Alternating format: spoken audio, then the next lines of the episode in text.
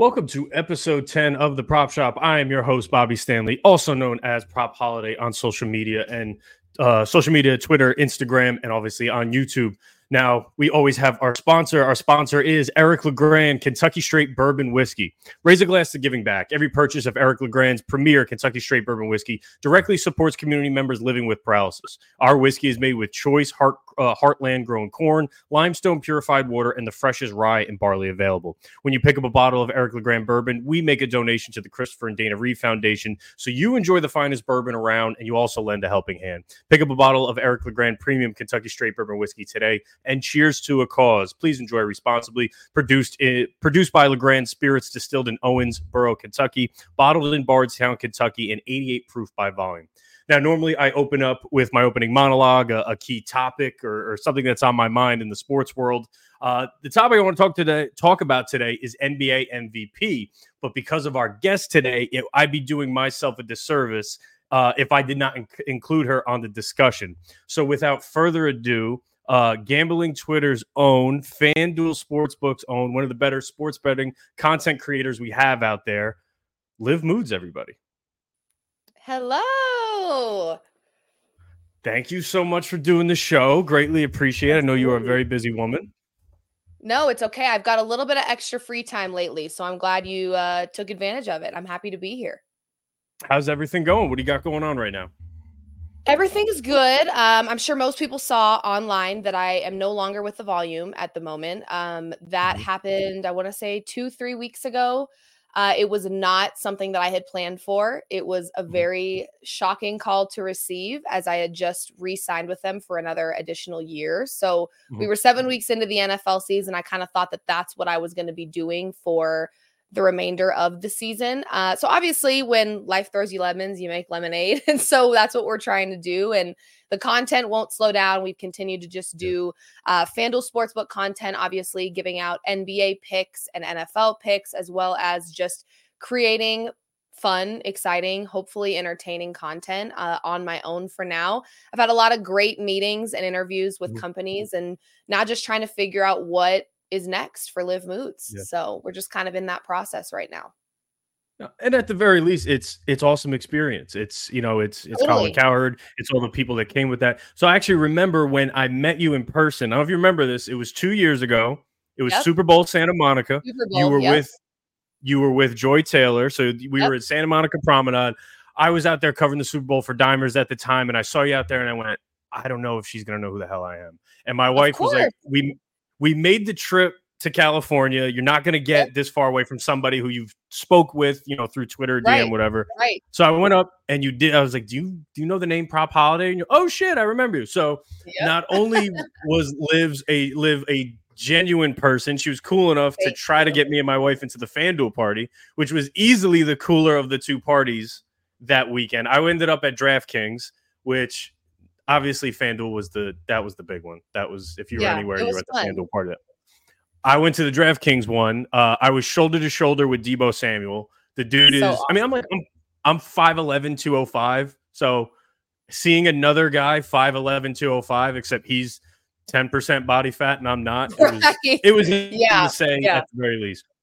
But the best totally. part of that is you you were cool as shit. You were genuine, and Thank um, you there's not enough of that, especially in in sports entertainment. So I would say thank you for that.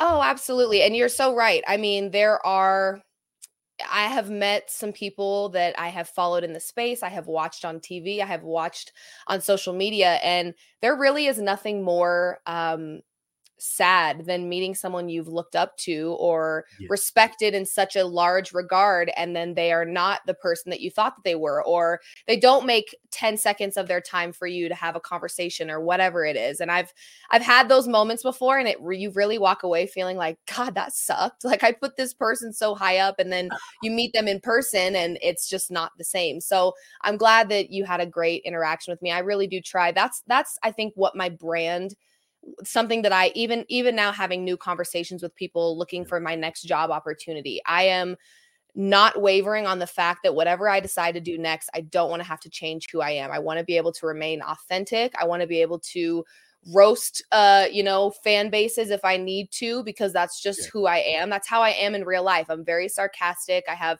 a really great sense of humor. So i i think that being authentic is kind of my you know my edge I, I would say in this industry. I'm, I'm not afraid to admit when i'm wrong. I'm not afraid to take ownership for a bad hot take or a bad bet. And so i think authenticity is few and far between which is sad but uh, if you can have that in this space, I think that's what sets people apart. Um, just being able to remain authentic, so that then when you meet people in real life, they're like, "Oh, she's just as cool as she is on Twitter or on Instagram." You know, that's kind of yeah. who I am as a person. So I'm glad that you felt that way. I, I I think that was a that was a fun Super Bowl. The FanDuel party was super fun. That was just a oh. when you're in California, you know, it's like yeah. you're you're having a good time for sure. No, it was it, it was awesome. And you you mentioned you touched on fandom. You got the Nuggets banner in the back. Yeah. Your your rise has been, I would say, what the last two years really you're you're really pushing this in the right direction. And it just happened to be a sheer coincidence that as a TCU Horn Frog alum, yep. as a Colorado yep. native, yep. you get to watch a national championship and an NBA finals. And yep. I'm sure people online are thinking, "Who's this girl? She's probably a front runner." No, it's just a coincidence. You really are it these really fans, is. and yeah. they're having this this type of success. So it, it's a great time to be LivMoods as a as a Denver Nuggets fan. I would say it is. No, it totally is, and it's so funny because I had just started my own standalone show with the volume in the spring in this most recent spring and so I, I typically was just going i had a partnered show with alex monaco we did like a mm. gambling show together but I didn't have my own show. And so when we started my own show, it was right around the time that the Nuggets were like really popping off. And so, of course, you know, cue the trolls that are like, oh, she's just a bandwagon fan. Nuggets fans don't even exist. I'm like, we've been here. It just so happens that, you know, the timing really was perfect. And like you said, the TCU and here's the thing the trolls love to say, well, how was that national championship? It was horrible. I know how it was. But to be able to be along for the ride with your alma mater, and it was such a Cinderella story.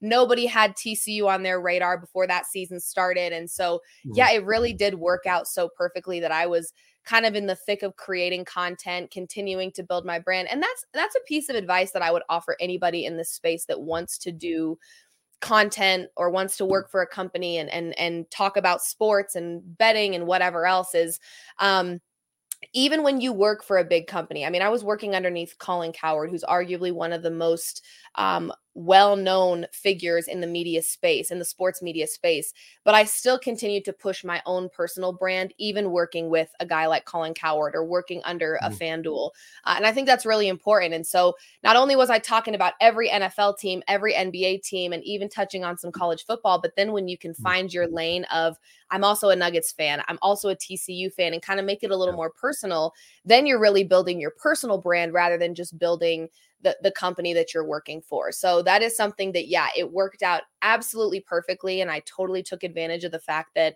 you know, the Nuggets made history and I've been a fan my whole life. And uh, it was, it was fun because I gained a lot of attention from other Nuggets fans who are like, nobody talks about our team. This is great. You know, we finally have somebody. And I, when I was with the volume, most, I would say 85% of the volume, they are all diehard Lakers fans. So it worked out perfectly that yeah. all of their shows and episodes were Lakers this, Lakers that, Anthony Davis this, LeBron James that. And then the sweep happens. And I'm like, oh, hell yeah. Let's, let's, now it's time to like totally you know, tackle the Denver Nuggets side of things. And so, yeah, it was like perfect. I couldn't, and the year before TCU, the Avs won the Stanley Cup. So it's just been like this whole series in- of really successful teams that I'm a part of, which is freaking awesome. So yeah, no, you can't really plan it any better. As, as someone getting no. into sports, and then that that's your bread and butter.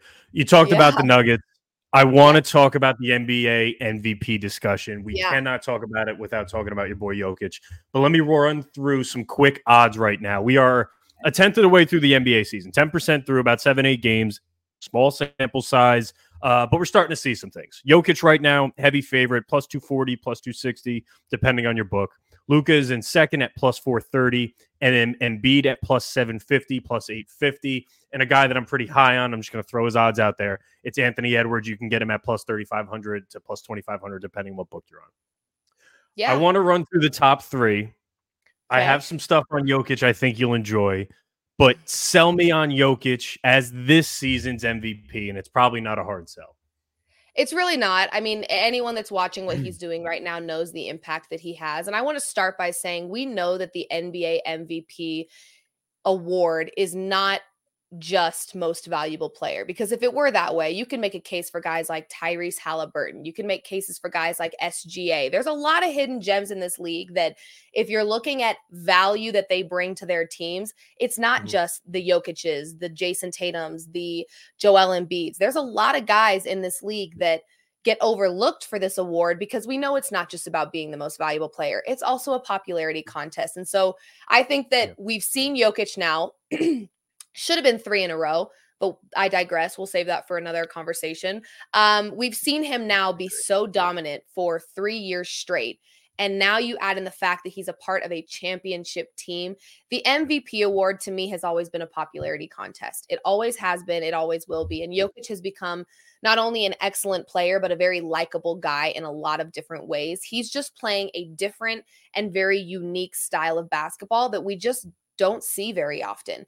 And I actually had a, a recent situation on Twitter where a Jokic fan account took one clip of something I said in a 20 minute interview. Mind you, this whole 20 minute interview was titled Jokic best player in the world over Steph Curry or something like that. So it was me yep. quite literally praising this man for 20 minutes straight. Well, of course, the only clip that got put out was the fact that I called Jokic's shot hideous, which if you are looking at Jokic from a true aesthetically it is not aesthetic, it is not a very he does not have very pretty shots and that is not me knocking his talent his skill. Here's what i here's what i always say about Jokic his shot is ugly that is my personal opinion. However, that's what makes him so dangerous because teams don't know how to prepare for Nikola Jokic. You don't know how to defend Nikola Jokic because he's playing a game that we just have not seen before. So, all that to say, I, from a skill perspective, absolutely love Nikola Jokic for many, many reasons. And I just think that he's playing a level of basketball that just can't be prepared for, can't be defended. I, I, mean, there really isn't outside of people love to talk about Dwight Howard. Outside of him, there really isn't anyone that is slowing down or stopping Nikola Jokic. And I think mm-hmm. that in itself is the reason why he is such a front runner to me. Steph Curry, mm-hmm. obviously, you could make a case for him as being one of, if not the best guard um, we've seen ever. He is exceptional what he does. And that's kind of the conversation I've seen mostly is Steph compared to Jokic. And I think that mm-hmm. Steph can be guarded um, in his game, not very consistently and not, you know, not very easily, I should say. However, mm. Nikola Jokic to me is just in a league of his own. And I think something that I love a lot about Nikola Jokic is his ability to elevate every starting member of the Nuggets team when he's on the floor. It's not just about Jokic and the numbers that he's putting up, he is also elevating his entire team around him, which I think is super important. So for me, it's a no brainer to go with Jokic. Now, what I will say solidifies it right now in this moment and why I think people should jump on it while they've got it at a plus 220. I think this will be even money before we know it. I would give it 2-3 weeks. This this yep. will you will not get plus money for Nikola Jokic's MVP. And the reason I think that is because we don't have Jamal Murray for a month. And so Nikola Jokic is going to continue doing what he's doing on an even higher level because he doesn't have his go-to in the one-two punch of Nikola Jokic and Jamal Murray. Jamal Murray is out four to five weeks with a hamstring injury. So this is the best time to me to take Nikola Jokic for MVP because I don't know if you're going to get it at plus money again, given the fact that Jamal Murray is not playing and Jokic is going to have to be that guy for the Nuggets, especially they've got a stretch of, I think, five, six games on the road. They've had home court mm-hmm. advantage quite a bit to start their season. We know how mm-hmm. dominant they are at home. Jokic is going to have to play even more exceptional ball as they hit the road without Jamal Murray. So now to me is the time to take him because I think it'll be even money odds before you know it. No, I really have nothing to, to, to push back there. I actually do agree. It should have been three straight last year with the MVPs, but it it, it became a narrative award, and also not enough of the public uh, really watched his game. He's a West Coast guy, West Coast team, mm-hmm. so you're not seeing those late games, you're not appreciating right. as much. Then they saw him in the finals, and I think a lot of the the voters went, "Oh shit, we messed up." I mean, it's yeah. not a it's not a po- it's not a postseason award. It's a regular season award. But people, the the average fan, finally got to see Nikola Jokic in a postseason run, and I think they're starting to finally appreciate. Let's look at some actual figures from this season. They're eight and one. They're the best team in the West. They're tied for, or no, they are the best record in the NBA uh, mm-hmm. with nine games played. 29.1 points per game, eight assists, 12.9 total rebounds. His points right now, and it's a small sample size, career high in points, second highest rebound total, leads the NBA in two point shooting percentage at 70%. He's shooting 70% from the field, excluding threes. He has a career high in field goal attempts. And now with Murray out, that four to five weeks that you mentioned, uh, I think the scoring is going to stay up. You'd have to, you'd probably worry if Murray was playing. Is that going to come down to maybe 26, 27? No, it's probably going to stay close to that 30 point per game mark. Let's talk about some advanced metrics, which often go over the the actual average person's head, but this is where it really stands out and gets scary. His career PER, he's at a career high PER player efficiency rating, highest one ever, and he's already a two time MVP. Career high in win shares per 48 minutes, second highest box score plus minus. It's only trailing his MVP season two years ago and his second highest usage to his MVP season two years ago. Win shares per 48. It's an advanced stat. What the hell does that mean? It means how much does a player contribute to a given win on a per game basis, 48 minutes in a game. It takes into account offensive and defensive efficiency and points produced. His total win share is second to only Kareem Abdul Jabbar in 1971 72, when he had, when Kareem Abdul Jabbar had the uh the best season of his career. He averaged 34 points, 16 and a half rebounds, four and a half assists in 44 minutes per game. Somehow, Nikola Jokic has gotten better. It doesn't make sense. It defies all logic. And now he finally has the national branding behind him where people say he's a winner. I've seen his game. I I do think to to your point, it's plus 250. And with Murray being out, the numbers are only going to either stay consistent or go up. You're mm-hmm. probably not going to see this at plus money. I mean, mm-hmm. barring an injury or barring him sitting out the month of March because they've locked up the one seed, I, I we're heading in that direction. Um, Absolutely. And and you know what? Here's the, here's the funniest part about it, and it really just blows my mind. When he came back from Serbia before the season started, you know, the team reporters were asking him how he spent his summer. There was very little mention of basketball, which I think most people assumed. Most people assumed when he was when he would have rather gone to see his horses than go to the parade, that this man was just ready to go home, celebrate, kick it with the family, go to horse yeah. races, do his thing. And so there was kind of a concern from Nuggets fans, but mostly non Nuggets fans, at how little Jokic potentially picked up the basketball in the offseason.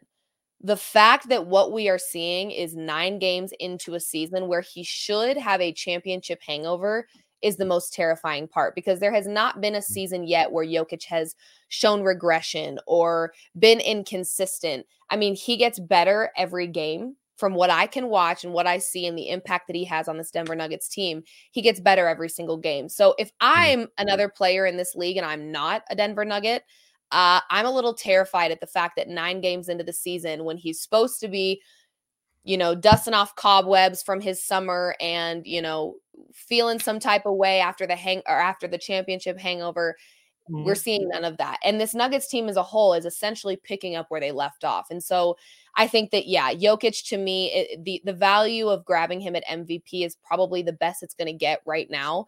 I think that it's just going to, you're just going to lose value on it the more he plays, which is a testament to who he is as a player. But if you want it for plus money, I think this is your one and only opportunity because with Jamal Murray out, he's just going to get that much more important and that much more valuable for the Nuggets as they hopefully continue to win games. And before we go into the other two guys, because we have to make it a discussion, we're not going to make this a Jokic podcast. But before we go into before we go into them, um, he's he's treading into some rare air. If he wins a second title, a back to back, it'll presumably come with the Finals MVP. Um, he'll have two Finals MVPs, two titles, three MVPs, and now you're talking about a guy who maybe he's inserting himself in the top 10 players of all time. And we're, we're getting, when you look at the list of players in that win shares, in that PER, the guys up there are Wilt, Kareem, Jordan, LeBron, and then Nikola Jokic. And he has a couple of these seasons where the advanced metrics are just off the charts. So we're getting in that direction. It's heading in that direction where this guy, and the way his game is played, it's not based on athleticism. I mean, it's not, I'm, I'm, not saying anything taboo here. He could play like this for the next five to seven years. uh, and, and assuming that Denver keeps these pieces around him. Uh, I do have a slight concern about their bench. Losing Bruce Brown was a big, big is a big piece. He was a very big piece of that run. But Christian Braun is a is I think shaping up and making the most of his minutes. Can they get a couple? Can they get another level out of Michael Porter Jr. that we've been waiting on?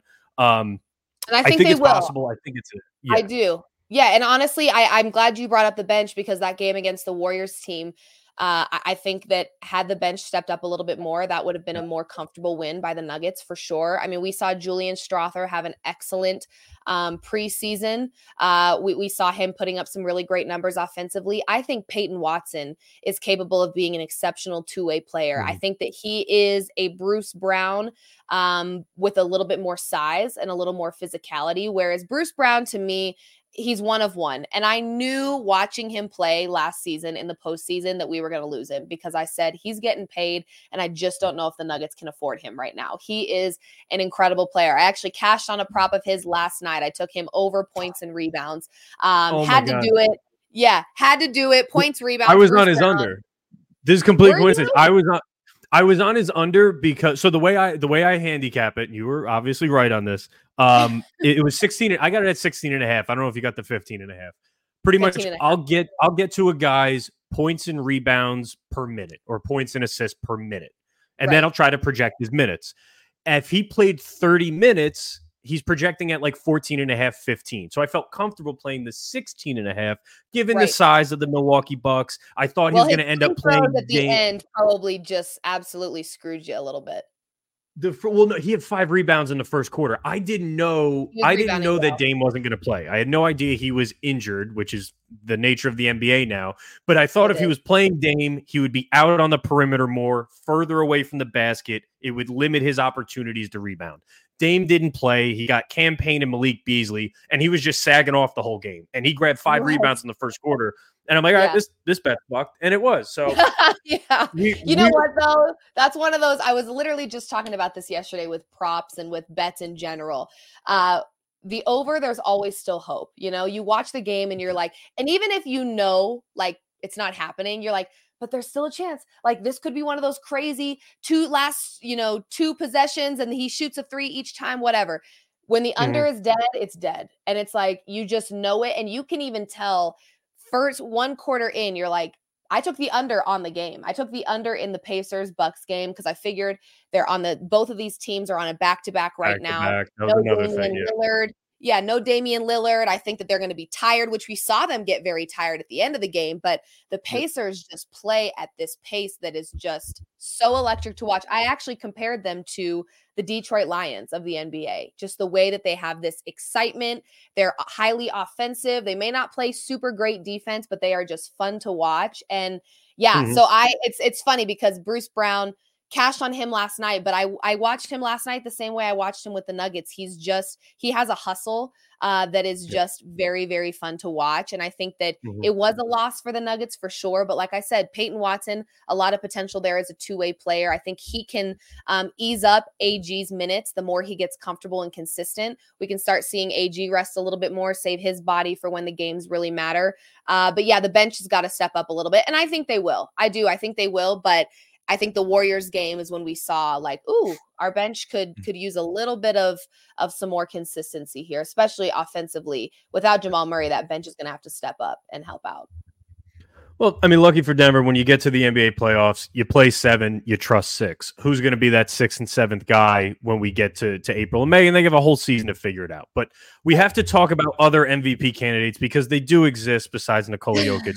Um, Luka Doncic, Got to got to throw Luka's name in there. His name has been floated around for the last three seasons. He's plus 430, plus 450, depending where you're at. Second best team in the West They're sitting at six and two. I actually really like where Dallas is going this season. The addition of Grant Williams looks mm-hmm. like it's been paying off. He's averaging mm-hmm. 31 and a half, 8.8 assists, 9.3 rebounds, career high effective field goal percentage, career high three point percentage on a career high 10.6 three point attempts per game. So he's shooting the ball a lot better. Um, he showed up in shape for a change, thanks to the the FIBA games um, that helped him out a lot. His usage is down, which I actually think is a good thing, uh, and a career high uh, true shooting percentage. He's contributing defensively. He's still not a good defender, but he's he's making an effort. Um, and then we'll talk about Joel Embiid. He's plus 750. Sixers, I actually think Joel Embiid is playing better basketball this year than last year, believe it or not. Sixers, best team in the East. They sit at six and one. Uh, he's 31.7 points per game, 10.9 rebounds, 5.9 assists, career high in assists now that Harden's gone. Uh, 40% from three, most field goal attempts per game so far in his career, most blocks per game, uh, and a career high PER. I like what Nick Nurse has done to this team. I think it was addition by subtraction, getting rid of Harden. Um, and Embiid is, I think if somebody's like, oh, Embiid deserves MVP consideration this year, if he didn't get it last year and, and Jokic won three straight, I'd probably jump on the Embiid bandwagon this year because of sheer yep. voter fatigue. But yep. it's probably going to ping pong back to Jokic. Uh, and yeah, then I, I just honestly, I agree with that 100%. My feeling on Jokic is very simply, I'm sorry, on Embiid is very simply, he looks great. Um, I think that getting rid of James Harden was the best thing for that 76ers team. It's so funny. The two mm. reasons you probably wouldn't back the 76ers in any given season in the playoffs is because of Rivers and Harden. Those two problems are gone. So to me, this 76ers team actually has a really great shot in the East.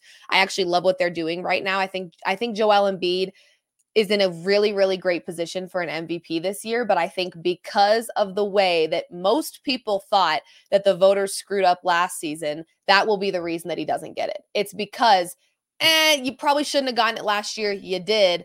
I don't we're think they want to make that down, same yeah. mistake. Yeah, we're not going to make that same mistake again, which is unfor- unfortunate because honestly, I think he's in a better position this season to win it than he was last season, but I don't think they will just from the the sole fact of they did it last year and they got a lot of backlash for it and it probably mm-hmm. wasn't who deserved to get it. Um, I would say right now, if I've got three people I'm looking at for MVP, unfortunately, I don't think it'll go to uh, to Luka, although it may be deserved because I do think it's a popularity contest, and I just don't think enough people care about the Dallas Mavericks yet I say yet because I do think that I really like the direction that they're headed.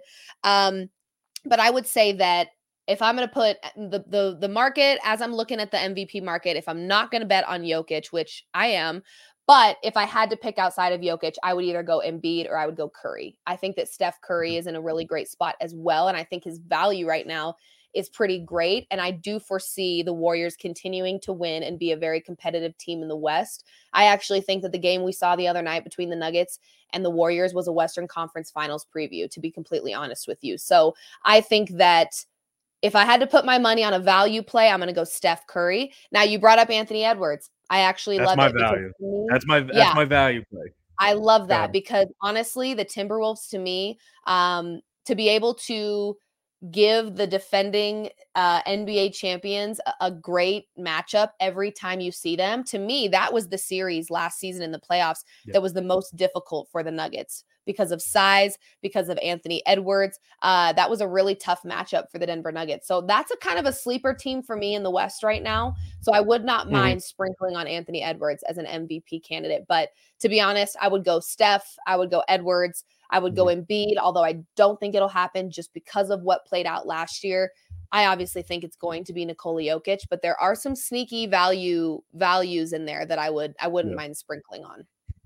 You know, uh, Minnesota Timberwolves are sitting third in the West, but they're essentially tied with the Warriors. So you're, you're, looking at Nuggets, Mavs, Timberwolves, Warriors. There are two teams in the West that are undefeated at home. One is your Denver Nuggets. The other is the mm-hmm. Minnesota Timberwolves. So I think the Timberwolves, because we do talk about, um, we talk about it's a narrative. It's a narrative based story award, and yep. Anthony Edwards, his personality, his charisma. He goes, I, you know, overtime, Jayson Tatum, I'm locking him up. I got five fouls, dude. I play defense. Why are you calling me out?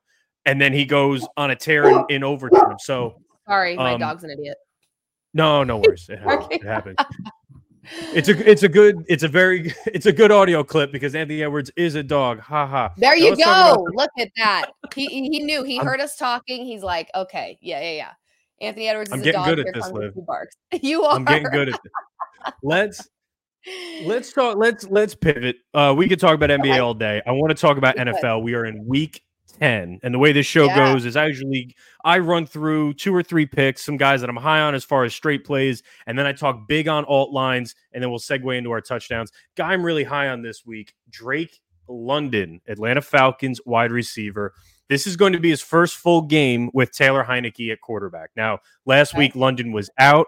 Then he he played. Uh, he got half a game with Taylor Heinicke two weeks ago when Desmond Ridder got knocked out. I don't think Desmond Ridder is coming back the rest of the season. Uh, Heinicke is able, really able uh, to move the football for this Atlanta Falcons offense. That's what they need. Now, Heinicke last week, to show how much trust Arthur Smith has in him, they threw the ball 38 times. He threw for 268 yards. As far as this number, it's 45 and a half for London. He's hit this in five of seven games gets an Arizona Cardinals defense allowing uh, 13.2 yards per reception. That's eighth most in the NFL to opposing wide receivers. And six wide receiver ones have hit this line against the Cardinals. Now, Murray's coming back. Um, even if he does light it up offensively, that actually works well for this prop because they can go back and forth. We can get a higher scoring affair, but London at 45 and a half seems low. Feels like this line should be around 50, maybe 51 and a half. So I'm playing the 45. I'm playing his alt line of 75 plus yards at plus 320. Uh, I just I want to see Drake London with a quarterback who's not named Marcus Mariota or Desmond Ridder. I think it ends up working out well for him. I like that. So I like that. London, London's a first uh first play for me this weekend. One I'm very very high on. The other one is the return of Aaron Jones, Green Bay Packers running back. Mm-hmm. Now, two weeks ago, two weeks ago before, or I shouldn't even say two weeks ago, a week ago before the Rams game, Matt LaFleur said he's looked good in practice. I'm ready to cut him loose. What did that result in? Well, he played uh, season high in snaps, 57%. He had 20 rush attempts, his largest workload. We're getting Aaron Jones back that we're used to seeing. Now, the last time he looked this healthy was week one. He scored a touchdown in week one. He scored a touchdown last week. I don't think that's a coincidence. Now, he's not playing the Rams this week. I'm not going to pound my chest for my Rams over here but they're a damn good defense, at least in the front seven. Now he gets an easier opponent this week in the Pittsburgh Steelers. They allowed the second most rush attempts per game to opposing running backs. This is essentially 13 carries at his four yards per carry. His over under is 52 and a half. Can he get four yards per carry? I think he can. His career average is, is just about five. So I love over 12 and a half rush attempts if you're feeling froggy with the juice. I love over 52 and a half rushing yards. And again, that alt line, I'm going to play 75 plus yards at plus 265. Love it. And, and it's plus money. So you had me yeah. at plus money, honestly. you got to start, Liv, I'm telling you, you got to start dabbling in the ladders. So if you like the guy at his main line, then you jump him up to 75 yards. You put, you know, you bring the unit size down. You go up to 100 yards. You bring the unit size down. We've had a lot of success with that this year. It's it's a fun like way it. because a lot of these sports books, I'm not gonna I'm not gonna badmouth your employer, but these odds have gotten crushed. These touchdown odds aren't what they used to be. I used to be able to get, you know, Derrick Henry at plus 150. Gone. Used to get Christian McCaffrey yeah. at even money. It's minus 250. Yeah. I'm not playing that. So I had to go the other way. I like it. I like it. Let's talk tutties. There's a guy you're high on. We talked about Arthur Smith. Sell me on Bijan, who is awesome and not he's awesome. He lived up to the hype, but we want more of him, and Arthur Smith won't give it to him. Give it to us. Well, yeah, you're right. And honestly, as I was looking at his numbers, I was kind of like, dang, you know, he had such an explosive start to his season. Um, and then we kind of I'm not saying he hasn't been playing great because in terms of yards on the season, he has the most yards out of the running backs on the Falcons mm-hmm. roster right now. But in terms of getting in the end zone, it kind of feels like it just hasn't been as seamless as I thought it would be. After his his debut as a rookie was like jaw on the ground. I'm like, this guy is mm-hmm. him.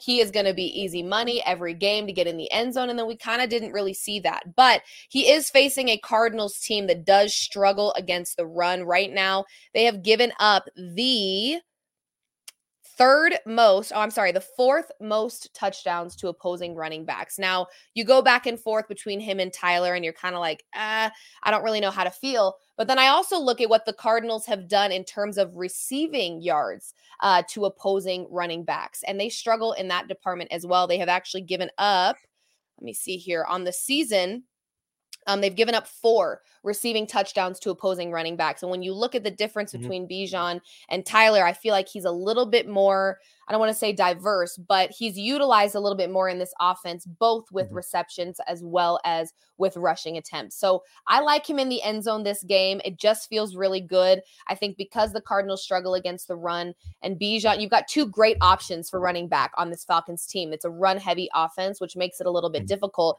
But then you look at the fact that the Cardinals also give up quite a few targets and receptions to opposing running backs. And it made me go with Bijan over Tyler. So I'm going to back Bijan in this game to to get in the end zone it just feels right. It's one of those where I'm like, and of course, now I'm going to be watching the game. I'm sure Tyler will score first, and then I'll be sitting there wanting to just die and melt. Um, but I do really think because of the fact that we're seeing a lot of running backs do well in the passing game and the rushing game against this Cardinals team, it makes me go Robinson over Tyler. So I'm going to back Robinson in this one to get in the end zone. Fingers crossed. Well, I bet him the last two weeks, so I'm glad it's you, not me, this week. But I'll, I'll probably still. you know what's I'll so probably, funny?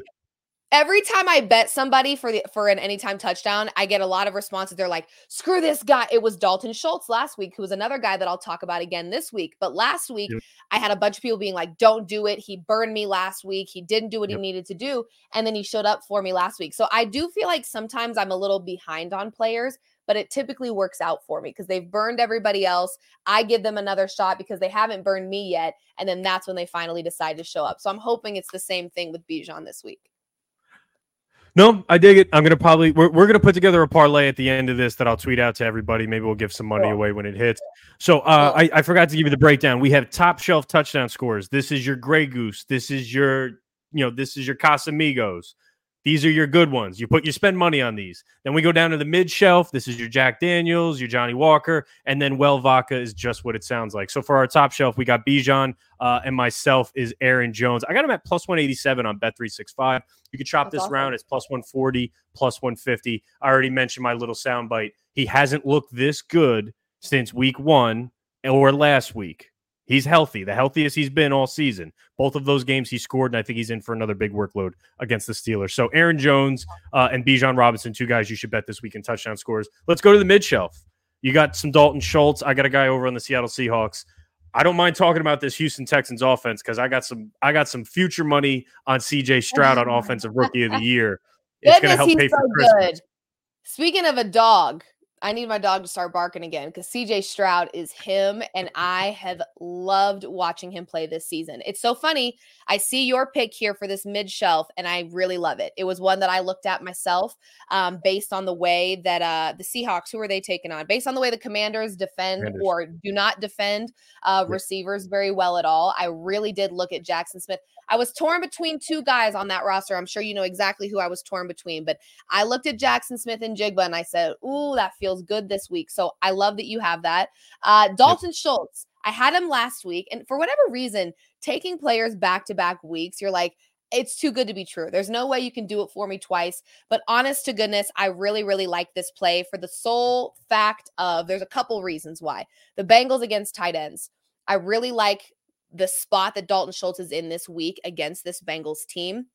Um, mm-hmm. And not only that, but then you've also got Nico Collins not practicing Thursday, not practicing today. So there's a lot of opportunities for Dalton Schultz to be the go to guy for CJ mm-hmm. Stroud. And like I said, uh, if you're a numbers person, in terms of tight ends, uh, on the season right now, the Bengals have given up the second most touchdowns to opposing tight ends at four. Uh, there's a few teams at four, a couple teams at five, but at four. And in terms of yards on the season that they've given up to tight ends, they're at 475, right? Or I'm sorry, 531 right now. So I think they're third or fourth there in yards per game.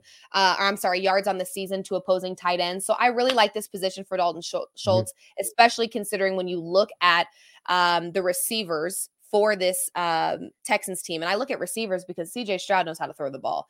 Uh, he's playing exceptional right now. I mean, you could look at the rushing, the rushing yards, uh, mm-hmm. and you could say, oh, a guy like you know Pierce could get in the end zone, whatever. But I don't think that CJ Stroud is slowing down his arm anytime soon. And like I said, uh, you've got Collins leading on this Houston team at 631 yards this season, but he did not practice Thursday. He did not practice today with a calf injury. And so the next guy on the list is Dalton Schultz, who's had 350 yards this season and four touchdowns. So I just think that he is in a great spot against this Bengals team. It's a great matchup for him. And I don't think CJ Stroud is slowing down the passing game anytime soon. So I like him to at least get to Schultz a couple times and hopefully result in a touchdown for Schultz. I bet it last week, it hit. So I do have those nerves of, can he do it two weeks in a row for me? I don't know, but I love it. So I'm going to back it. So I got Schultz in the end zone this week. You, you know, you, you made a good point. You kind of have to look at everything as an individual incident. You know, this week mm-hmm. is this week. Last week, throw it out the window. It's gone. Does he have a good matchup yep. this week? Is he going to get the red zone targets? They may increase with Nico Collins. Is he going to be slinging it against Joe Burrow? Is the Cincinnati Bengals one of the hottest teams in the NFL right now? Yes, all of these lead to a high scoring game. So I don't blame you on Schultz, and we're getting it at over two to one. Um, we already touched on a little bit Jackson Smith-Njigba. I'm picking on the Commanders defense, just like you said. 13 touchdowns to 13 receiving touchdowns to opposing wide receivers. It's the worst in the NFL. As far as Smith-Njigba, he scored in two of the last three weeks. He's seen a significant snap increase over each of the last four weeks. If I'm betting guys, you got to be on the field. That's what we're seeing from this uh, rookie wide receiver who's starting to, to move up the pecking order. Has he taken yep. out, you know, has he displaced uh, Metcalf or Lockett? No, but they're just going to run more wide, three wide receiver sets to get this guy in the field. So our mid shelf is two guys at it, ballpark two and a half to one. And now I gotta I gotta tell you about my well vodka. I'm more excited for this one than any other guy. Ty Chandler is the backup running back for the Minnesota Vikings. Now, unfortunately, Cam Akers tore his other Achilles. He has a jersey hanging oh, up in my God. room. I mean, it's, just uh, no, so, that's the most just like horrible thing ever. You just hate to see that with someone who just can't stay healthy. It's just horrible. It's a shame. I mean, he when he did come back the first time, he was the quickest recovery I think in sports history to come back from an Achilles tendon tear. Uh, Aaron Rodgers is on his heels, no pun intended, to to beat that um, yeah, but sure. this, but this week, Ty Chandler. So I was reading some, um, I was reading some reports this week out of Vikings camp, and both head coach Kevin O'Connell, offensive coordinator Wes Phillips, both said expect more Ty Chandler this week. As far Kevin O'Connell went as far to say is Ty will be more involved, assume more of that Cam Akers role. Now that Cam Akers role, it's about five to seven carries a game, possibly one to two receptions doing you know, doing my research on this guy. He actually holds up well in pass protection. He's a little bit explosive. This is a second year guy. They picked up Akers because well, Tan, uh, Chandler was inconsistent. The talent's there, but he's mm-hmm. inconsistent. Now I think mm-hmm. he's going to get an opportunity. If it's five to seven carries, if it's thirty percent of the snaps, I'm getting plus one thousand on a guy that may score. So I love I like this. It. If you're looking, the this value is this is, is your delicious it's well vodka prices. So don't this is happy hour, you know, three, four bucks on this. But I think it's worth the sprinkle as a guy who's going to be on the field in a scoring position. So these are touchdown scores for the week. Liv, before we wrap up, uh, is there anything you want to plug? Anything you got going on you want to talk about? No, just uh, you know, we've got some things in the works. Hopefully they'll get ironed out here soon. Um, so just follow me on all things social at LivMoods for the next announcement and just lots of content and picks. And I'll continue to put out NBA picks. I'm so pissed off at James Harden right now. I can't even speak about it because I had him for a double double he was too re- he, he kept taking freaking shots that he knew he wasn't going to make instead of i don't know facilitating and maybe getting some rebounds he was i bet on him to have a double double at like plus three yeah. something um yeah. on the same night that i had aaron gordon pra against the warriors so I'm irritated with him because the double double was greatly priced. He was two rebounds short. Just you know, it, one of those things. But we will continue to do yeah. NBA props as well as NFL mm-hmm. props. I just need to get over my irritation with James Harden in the meantime. But until no, then, yeah, not- I mean, we'll just be betting and hopefully making some money on. I'm I'm definitely favoring the prop market at the moment, which you know, uh, if you've if anyone's been following me for the last two and a half, three years, props have kind of been my favorite thing to bet on. So we're kind of mm-hmm. back in that world, really prioritizing the prop market, which I love and I know you also love given your uh your username and your brand and your show but yeah I'm I'm definitely loving the prop market both in the NBA and the NFL right now so we're going to keep cranking out bets for both of those and um yeah, hopefully an, an announcement will be coming soon on on what's next for LivMoods. That's awesome. That's awesome. I can't thank you enough for doing the show. Um, obviously, best of luck in everything going forward. We are going to continue you. watching. You are you are one of the more genuine um, and just quality content creators as far as, as sports so betting much. goes. I, male, female, it does not matter. You're one of the better ones out there. Um, I thank can't you. thank you enough. Um, make sure you follow her at LivMoods, L I V M O O D S, one of FanDuel Sportsbook's best. Guys, best of luck on your bets this week, and thank you for watching. Take care. See ya.